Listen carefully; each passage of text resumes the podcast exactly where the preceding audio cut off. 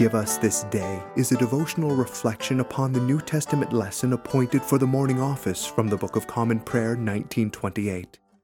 These devotionals are written and presented by Father Charles Erlandson, who serves at the Church of the Good Shepherd in Tyler, Texas. Father Charles' devotionals can be found both in print and online. Today is Friday of the 20th Sunday after Trinity. The lesson is taken from 1 Timothy chapter 6 verses 1 through 11. Let as many servants as are under the yoke count their own masters worthy of all honor, that the name of God and his doctrine be not blasphemed. And they that have believing masters, let them not despise them, because they are brethren, but rather do them service, because they are faithful and beloved, partakers of the benefit. These things teach and exhort. If any man teach otherwise and consent not to wholesome words, even the words of our Lord Jesus Christ, and to the doctrine which is according to godliness, he is proud, knowing nothing, but doting about questions and strifes of words, whereof cometh envy, strife, railings, evil surmisings, perverse disputings of men of corrupt minds, and destitute of the truth. Supposing that gain is godliness, from such withdraw thyself. But godliness with contentment is great gain. For we brought nothing into this world, and it is certain we can carry nothing out. And having food and raiment, let us be therewith content. But they that will be rich fall into temptation and a snare, and into many foolish and hurtful lusts, which drown men in destruction and perdition. For the love of money is the root of all evil, which while some coveted after, they have erred from the faith and pierced themselves through with many sorrows. But thou, O man of God, flee these things, and follow after righteousness, godliness, faith, love, patience, meekness. We live in a bipolar country that has, on the one hand, unparalleled worldly success, measured by physical comfort and luxury, and on the other hand, has unparalleled unhappiness. You could almost say that the U.S. has been a grand experiment in finding happiness in worldly things. That experiment is a manifest failure. I seem to remember Solomon conducting the same experiment 3,000 years ago, but then again, his results weren't published in the Journal of Reproducible Results for us to believe. Of course, if we listened to what St. Paul had to say 2,000 years ago, we would have known the outcome ahead of time. For we brought nothing into this world, Paul says, and it is certain that we can carry nothing out. Our riches are so fleeting. They will be absolutely meaningless and worthless to us the minute we die, and they are a great deal less useful to us than we think, even when we are alive. Even worse, those who desire to be rich fall into temptation and a snare, and into many foolish and harmful lusts, which drown men in destruction and perdition.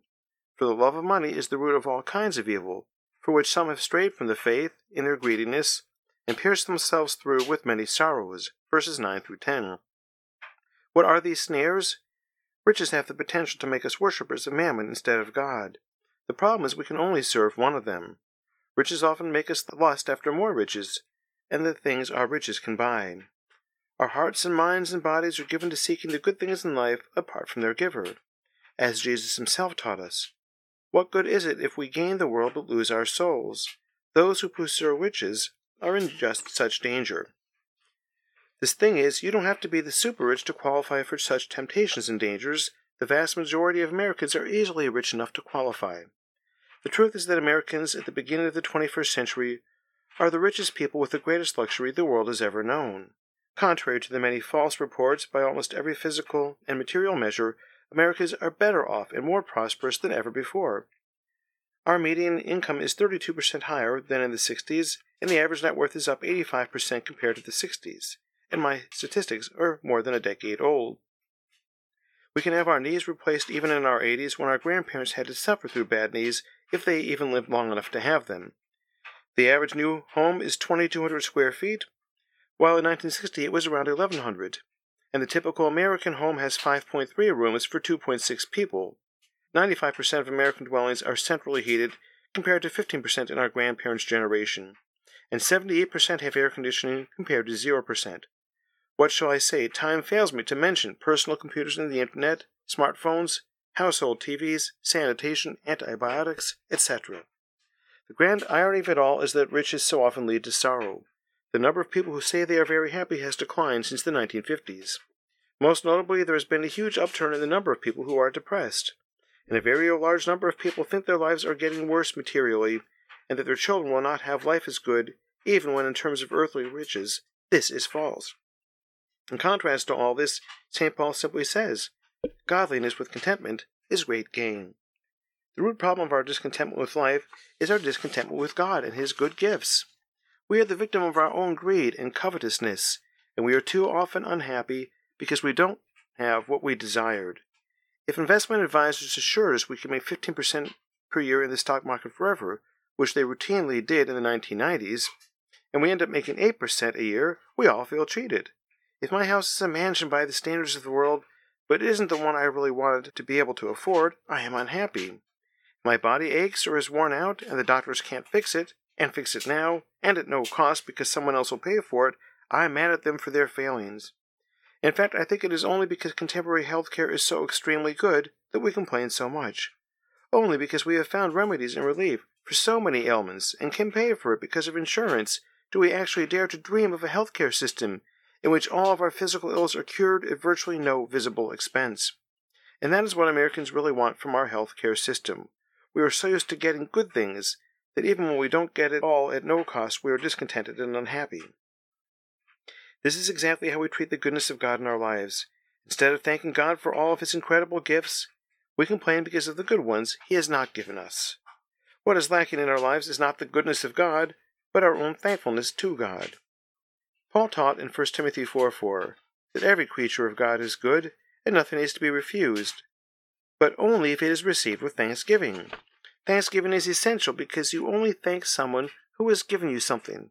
I don't say, Why, thank me for existing today, Charles, and while I'm at it, thank me for how handsome I am, and how well I've done for myself. Actually, we do say this last one, don't we? All things are clean, including money, but only if they are received with thanksgiving. Only if you acknowledge that the good things in your life are from God, will you be able to use them without being seduced by either them or your own pride.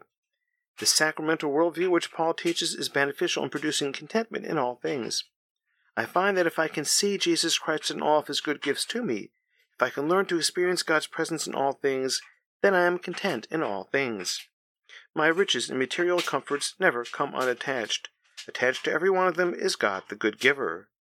And all my suffering and woes never come unattached. Attached to every one of them is the one who promises to bear my cross and to strengthen me, so that I can joyfully accept all He has graciously allowed me to bear. If only we would recognize that every circumstance of our lives, both pleasant and unpleasant, are meant by God for our good, to lead us closer to Him, we would solve the problem of unhappiness and more properly unjoyfulness. Our contentment at the end of each day and at the end of our lives ought to be not in the material riches we have accumulated, but in the spiritual ones. What ought to bring us true peace and joy is the contentment that comes from a godly life, such as Paul prescribed for Timothy and us. Praise God, from whom all blessings flow. Where Jesus is, there is joy. Where God is acknowledged, there is contentment and peace that surpasses all understanding. This has been a presentation of Always with Christ Radio, radio in the Anglican way.